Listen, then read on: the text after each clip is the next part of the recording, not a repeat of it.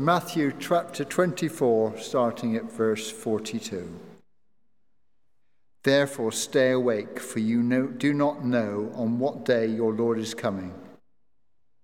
But know this that if the master of the house had known in what part of the night the thief was coming, he would have stayed awake and would not have let his house be broken into. Therefore, you also must be ready for the Son of Man is coming at an hour you do not expect. Who then is the faithful and wise servant whom his master has set over his household to give them their food at the proper time? Blessed is that servant whom his master will find so doing when he comes. Truly I say to you, he will set him over all his possessions. But if that wicked servant says to himself, my master is delayed, and begins to beat his fellow servants and eats and drinks with drunkards. The master of that servant will come on a day when he does not expect him, and at an hour he does not know, and will cut him in pieces and put him with it, the hypocrites. In that place there will be weeping and gnashing of teeth. Then the kingdom of heaven will be like ten virgins who took their lamps and went to meet the bridegroom. Five of them were foolish, and five were wise. For when the foolish took their lamps, they took no oil with them, but the wise took flasks of oil with their lamps. As the bridegroom was delayed, they all became drowsy and slept. But at midnight there was a cry Here is the bridegroom! Come out to meet him. Then all those virgins rose and trimmed their lamps. And the foolish said to the wise, Give us some of your oil, for our lamps are going out. But the wise answered, saying, Since there will not be enough for us and for you, go rather to the dealers and buy for yourselves. And while they were going to buy, the bridegroom came. And those who were ready went in with him to the marriage feast, and the door was shut. Afterwards, the other virgins came also, saying, Lord, open to us. But he answered, Truly I say to you, I do not know you. Watch therefore, for you know neither the day nor the hour. Well, good morning. My name's Andy, acting uh, lead pastor at Grace Church here. It's great to uh, see you. Let's pray before we dive into God's word. Father God, we thank you that your word is like a lamp unto our feet, it is light to our eyes. And we pray that you would speak to us through your words this morning. Amen. Expect delays. That's the, the two words that nobody wants to hear over the tannoy at a train station or at an airport. I remember being um, at an airport being delayed for six hours in the, in the days before smartphones. What do you do for six hours? Only so many times you can go around the duty free, isn't there? Uh, over the past few weeks, we've been thinking about uh, the return of Jesus, and Jesus is teaching his uh, disciples. And the question that has set everything in motion is back in uh, chapter 24, verse 3, if you flick over. As he sat on the Mount of Olives, the disciples came to him privately, saying, Tell us, when will these things be, and what will be the sign of your coming and of the close of the age? How, we, how will we know you're coming back? And we saw last week that the destruction of the temple in Jerusalem AD 70 by the Romans was one of the signs Jesus' return is near. And so Jesus stresses that we are living in the dying moments of this age. His return can be at any time. Hence, the implication is clear. Verse 44 of chapter 24 Therefore, you also must be ready, for the Son of Man is coming at an hour you do not expect. And then, how this reading ended 25:13 Watch therefore, for you know neither the day nor the hour. And yet, throughout this section, Jesus has been teaching about a delay and to expect a delay. It came up earlier in chapter 24, uh, and it's what these two parables have in common that we are looking at this morning. So, chapter 24, verse 48, my master is delayed. And then 25, verse 5, the bridegroom was delayed. Now, Jesus is saying just as it's a mistake not to be ready at any time, it's also a mistake not to be ready for a long time. But what does that look like in practice? What does it look like to stay ready, to be ready for Jesus, and to stay ready for Him for our whole lives? Well, let's drill down into these parables. Um, uh, you'll see an outline on, on the handout or on the screen behind me. Uh, firstly, be ready by living for Jesus with faithfulness. Uh, verse 45. Who then is the faithful and wise servant whom his master has set out and set over his household to give them their food at the proper time? Blessed is that servant whom his master will find so doing when he comes. I don't know if you're a fan of uh, costume dramas, uh, something like Pride and Prejudice or Downton Abbey or Emma or, or The Crown, not new series. Um, sometimes the Lord of the Manor uh, goes away and the household is uh, lined up on the steps uh, to wave them off in their lovely carriage. And once they go, the staff get on with their jobs, being told what they're uh, doing what they've been told to do. That's the picture here when it comes to waiting for Jesus to return. There's a good master. He's given particular responsibility to one servant to look after all the others. And so Jesus outlines two scenarios for this servant. In the good scenario, in verse 45, the servant is described as faithful and wise, all because he kept doing what he was asked to do. The master returns, he walks into the kitchen, and he sees him preparing food for the other servants because it's lunchtime. He's, been, he's doing what he's been asked to do. Uh, sometimes you, you get the pictures on those period dramas when the master returns and, and the household staff are lined up there again on the steps. It's almost like they've done nothing else, like they've just got their sleeping bags and the, the thermos flasks, just, just waiting for the master to come back. But readiness is not that, just an, a passive wait. Uh, readiness is faithfulness, and faithfulness is getting on with what they've been told to do. So, verse 46 Blessed is that servant whom his master will find so doing when he comes. Truly I say to you, he will set him over all his possessions. The master is pleased when we follow his instructions and get on doing what he's told us to do. That is what the true Christian does. That is what it means to be ready for Jesus. They don't stop living for Jesus. Now, this is not so much uh, about keeping busy with lots of church activities and somehow finding a way of squeezing more into our lives that are already pressured and busy. Now, if you are prompted to serve at church in a particular way, that would be a very good thing. But this is more about uh, living for Jesus in every sphere of life all the time. Uh, flip it around. Uh, this is about having no times when we put following Jesus on hold. Uh, with technology now, I guess we all know we can pause live TV. Um, it, my mind was blown the first time I could do that. Growing up, you probably remember having to dash to the, the kettle or the toilet in the break, uh, restock on snacks. But now you watch something on iPlayer or something, and Netflix, just press pause and just come back to it when you like.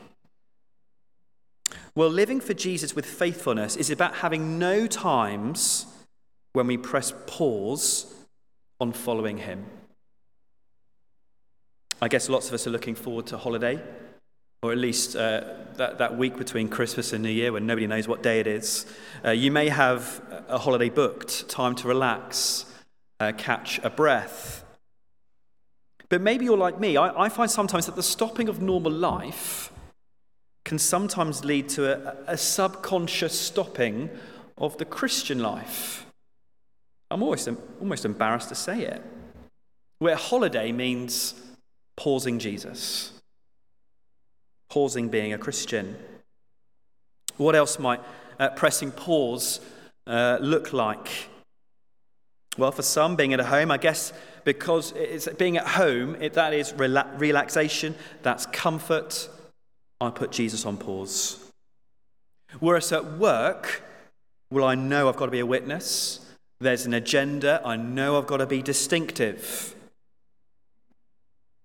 For others, it's the other way around. Maybe it's easy to be a disciple at home, but at work or at school, it's far too hard. And so I press pause with my colleagues, with my students, with friends. Maybe there's a pressing pause when it comes to certain people, uh, like unbelieving family, who, who make life difficult for us because we follow Jesus. Well, if it's not an area of life, well, I guess maybe we're tempted to put following Jesus on hold for a stage of life. We can find ourselves saying, can't we, I'll just get through this busy patch and then I'll remember Jesus again. Or I'll, I'll just wait for the children to get a bit older. When everything's a bit more manageable, then I'll think about following Jesus a bit more seriously. Or I'll just wait for retirement then I can really get stuck in living for Jesus.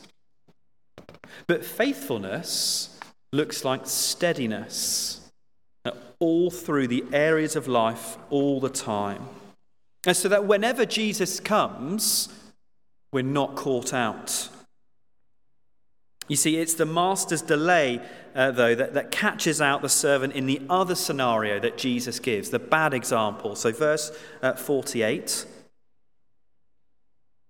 but if that wicked servant says to himself, My master is delayed, and begins to beat his fellow servants and eats and drinks with drunkards. Do you see what happens? The, the servant in the bad example uh, draws wrong conclusions from the delay. Maybe he won't come back. Maybe he won't come back while I'm a servant. It's like the train that gets delayed uh, you look at the screen, it gets later and later. The expected time increases and increases. There's more delay. What happens next? Well, eventually it gets cancelled. There's a thinking like that in the Christian life. It's been such a long time, maybe Jesus won't come at all. Uh, the equivalent, perhaps, like this servant, of saying, Well, Jesus won't come back in my life. It's not likely, is it? Given the track record of the past 2,000 years? Not likely. And you and I, I guess we, we can do that and have that uh, fixed on some horizon in the future, and we've planned for that horizon. Maybe it is retirement, or the children getting to a particular age. We think of all the things we'll do and enjoy, and we can end up planning as though Jesus won't come back in our lifetime. And so wrong conclusions lead here to wrong concerns. So, verse 49 again. And he then begins to beat his fellow servants and to eat and drink with drunkards. He ignores the master's instructions and begins to indulge himself with anything he wants to do with whoever he wants around him. The mindset is he's not coming back, or at least he won't be for ages. I can indulge myself. But the point here is that don't stop living for Jesus with faithfulness. Now, for some of us, living for Jesus for a long time, dare I say, we may be tired of living for Jesus. But then verse 51 is sobering, isn't it? And will cut him, the wicked servant, in pieces and put him with the hypocrites. In that place there'll be weeping and gnashing of teeth. It's a real warning uh, to make sure we're living for Jesus with faithfulness. Uh, Jesus could return in our lifetime, and we're not to think, yeah, but he probably won't. That's ignoring the master, which could lead just for living for ourselves pausing Jesus, ultimately turning our back on Jesus. And then we caught off guard when he does return. Instead, uh, being ready means being faithful in every area and stage of life, so that when he returns, we are found following him. Uh, back in uh, May 1780, the sky above New England in America suddenly turned so dark that it seemed the sun was blotted out uh, at noon. And so, surely the end must be imminent. Uh, leaving aside the, uh, the later historical explanation, it was a combination of forest fires, cloud cover, and fog that caused the darkness. But it was interesting reading about how people reacted. Uh, some were shocked and scared. Even the courts that were sitting discussed where they should suspend uh, their sitting and return to be with their loved ones before the Lord's return. However, a judge uh, called Abraham Davenport, he rose to his feet and he said this I choose for one to meet him face to face.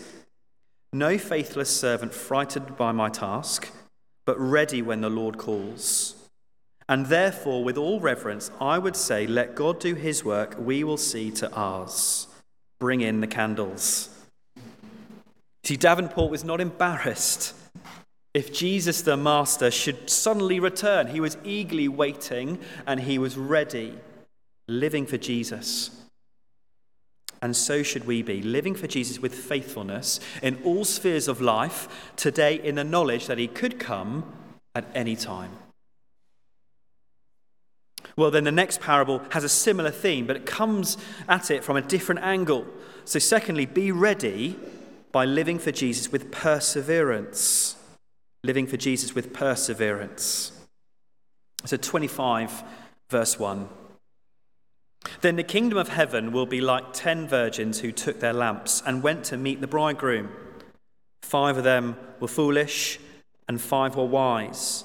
For when the foolish took their lamps, they took no oil with them, but the wise took flasks of oil with their lamps. Uh, the virgins here are a bit like bridesmaids today. Uh, but back then, it wasn't about walking the bride down the aisle, it was walking the bride and groom from the ceremony at the bride's house uh, to the reception at the groom's house. And verse 1, we see that they all take part. They all have lamps, and they go off to meet the bridegroom, and they all look very similar. But verse 3, we're told that five were foolish because they had no oil with them for their lamps. Uh, they had the torch with no spare batteries, kind of like that. But five were wise because they had flasks of oils, they had the spares. They were prepared for a delay, they were prepared for the long haul. And the unreadiness of the other five was, was exposed when the bridegroom finally arrived. So, verse 5 As the bridegroom was delayed, they all became drowsy and slept. But at midnight there was a cry Here is the bridegroom, come out to meet him. Now they all fall asleep. We can't blame them. Uh, weddings are tiring, aren't they? All the makeup and, uh, I wouldn't know, but makeup helping the bride and her dress, uh, endless photographs. The issue comes when they're woken up. For five of them, panic sets in. Their lamps are going out. And so, verse 8 the foolish said to the wise, Give us some of your oil, for our lamps are going out. But the wise answered, saying, Since there will not be enough for us and for you, go rather to the dealers and buy for yourselves. So the five are, are packed off to the late night Tesco to get the oil. But whilst they were gone, verse 10, the wedding feast goes on without them, and the door is shut. Now, we may feel sympathy. Uh, once they realize their mistake, they do try and sort it out. But the twist comes to show that it's more serious than that. They get to the party, verse 11, they say, Lord, Lord, open to us. But the devastating reply comes, verse 12 Truly I say to you, I do not know ye. They had no real relationship with the bridegroom. And So we're left with desperate people pleading to be let in, but left outside. You see, when the delay ended, their unreadiness in their lack of perseverance was exposed, and they were shut out of the wedding feast. And so Jesus concludes, verse 13 Watch therefore, for you know neither the day nor the hour. Uh, the wise virgins pack oil because they don't want anything to get in the way of them being ready. And so, keeping watch here is an ongoing state of readiness. So, it's not something we do once and then forget about. So, it's not like I put my trust in Jesus years ago, so I'm ready. But knowing Jesus now and today, keeping watch by continuing to know him, shown through our ongoing trust, obedience, and perseverance. And for those who wouldn't call ourselves follower of Jesus here this morning, then in this parable we see the warnings against these wrong assumptions. Uh, the wrong assumption uh, that I can rely on others. You see, the, the moment where the wise virgins don't share their oil is a reminder that we cannot rely on anyone else to make us ready for Jesus' coming. This is a personal responsibility. It doesn't matter if the rest of our family follow Jesus, if our spouse follows Jesus, or our parents or grandparents. Readiness is not contagious like that. Now, we each need to respond personally uh, to Jesus' call to trust in Him uh, to be ready. This is also the warning against the, the assumption I've got time. I've got time on my side. It's easy to put Jesus off as, as we've thought, or not even press play on Jesus to start with. I'll sort it out later. When I'm less busy, after uni, when I'm older, when I'm on my deathbed. Actually, deathbed conversions are very rare. I'm guessing because uh, as much as people do fear, fear death when you're faced with it, well, if you've got that far not following Jesus, then why change? But Jesus stresses our need to be ready now. Again, this is a warning against the, the assumption it'll be okay in the end. I'll be okay in the end. It's easy to have that it'll be fine attitude in life. I lived with a guy like that. It was chaos. It'll be fine. It'll be fine. Lighting fireworks in a kitchen. It'll be fine. Um, gosh, that's brought, that's brought memories back that I've su- suppressed for a while. But we can apply that to our standing with God. It'll be okay. It'll be okay. I'm not going to be shut out. But the reply of the groom shows this is serious. Are we willing to chance it? Well, for those of us who are already followers of Jesus, well, Jesus may come back this year. But are we prepared to stay ready for the next 5, 10, 15, 50 years? Do our priorities and patterns of life display that we are persevering in being ready for Jesus? Do we display that we are ready for the long haul? Are we setting up our children for the long haul in following Jesus? Are we laying the foundations and instilling patterns now that will help them as they grow up to, uh, under God's grace, put their trust in the Lord Jesus and to continue following him until he comes? We all probably know people who uh, used to call themselves followers of Jesus but not anymore. Those who seemingly were ready a few years ago, but not if Jesus came back today. Well, Jesus calls his followers to live for him with perseverance. Well, how do I know? How do if I know if I'm ready for Jesus to come back? How do I know if I'm keeping watch? We all have our blips, don't we? Um, we have days when we forget Jesus. When we live for ourselves, we still sin. But gloriously, as our, our service has been geared up around this this morning, we remember why Jesus came in the first place.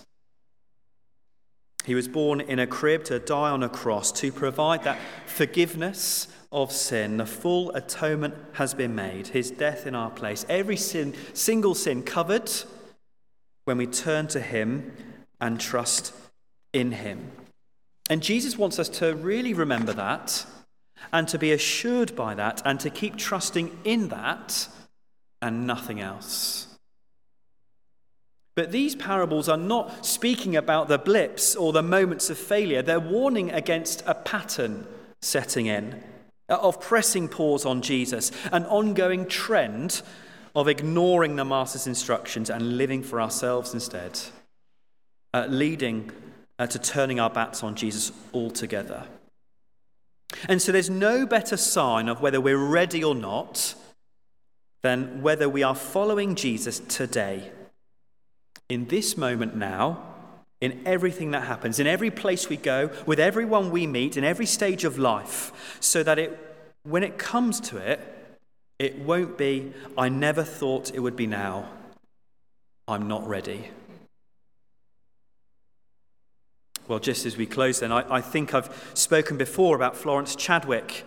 Uh, she was an accomplished long distance swimmer. In 1952, she attempted to swim, swim the 26 miles between Catalina Island and the California coastline. And as she began, she was flanked by uh, small boats that walked for sharks. Imagine that. And after uh, 15 hours, uh, fog set in. Florence began to doubt her ability, uh, and she told her mother in one of the boats alongside her she didn't think she could make it.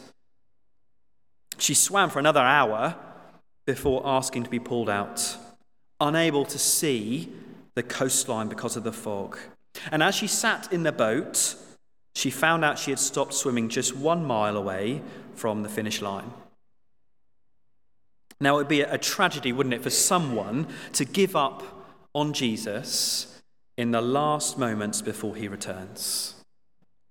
That we can't see the future, in that sense, we are in the fog here this morning, and Jesus calls us to keep swimming, to keep living for Him.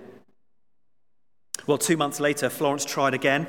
Uh, the same thick fog set in, but this time she reached the finish line. Uh, she said that she kept going because she had a mental image of the shoreline in her mind while she swam. Well, likewise for us. Uh, we are also to have that image of the Master's return, the shoreline, in our minds as we live each day. Jesus' return could happen at any time, but it might not happen for a long time. So we are to live for Him with faithfulness and perseverance. Let's pray together. Heavenly Father, we thank you for these words here that we can trust that you are returning, uh, that Jesus will come back. Uh, please help us, Father, to live each day with that in our minds and to live for Him with faithfulness and perseverance until He comes. Amen.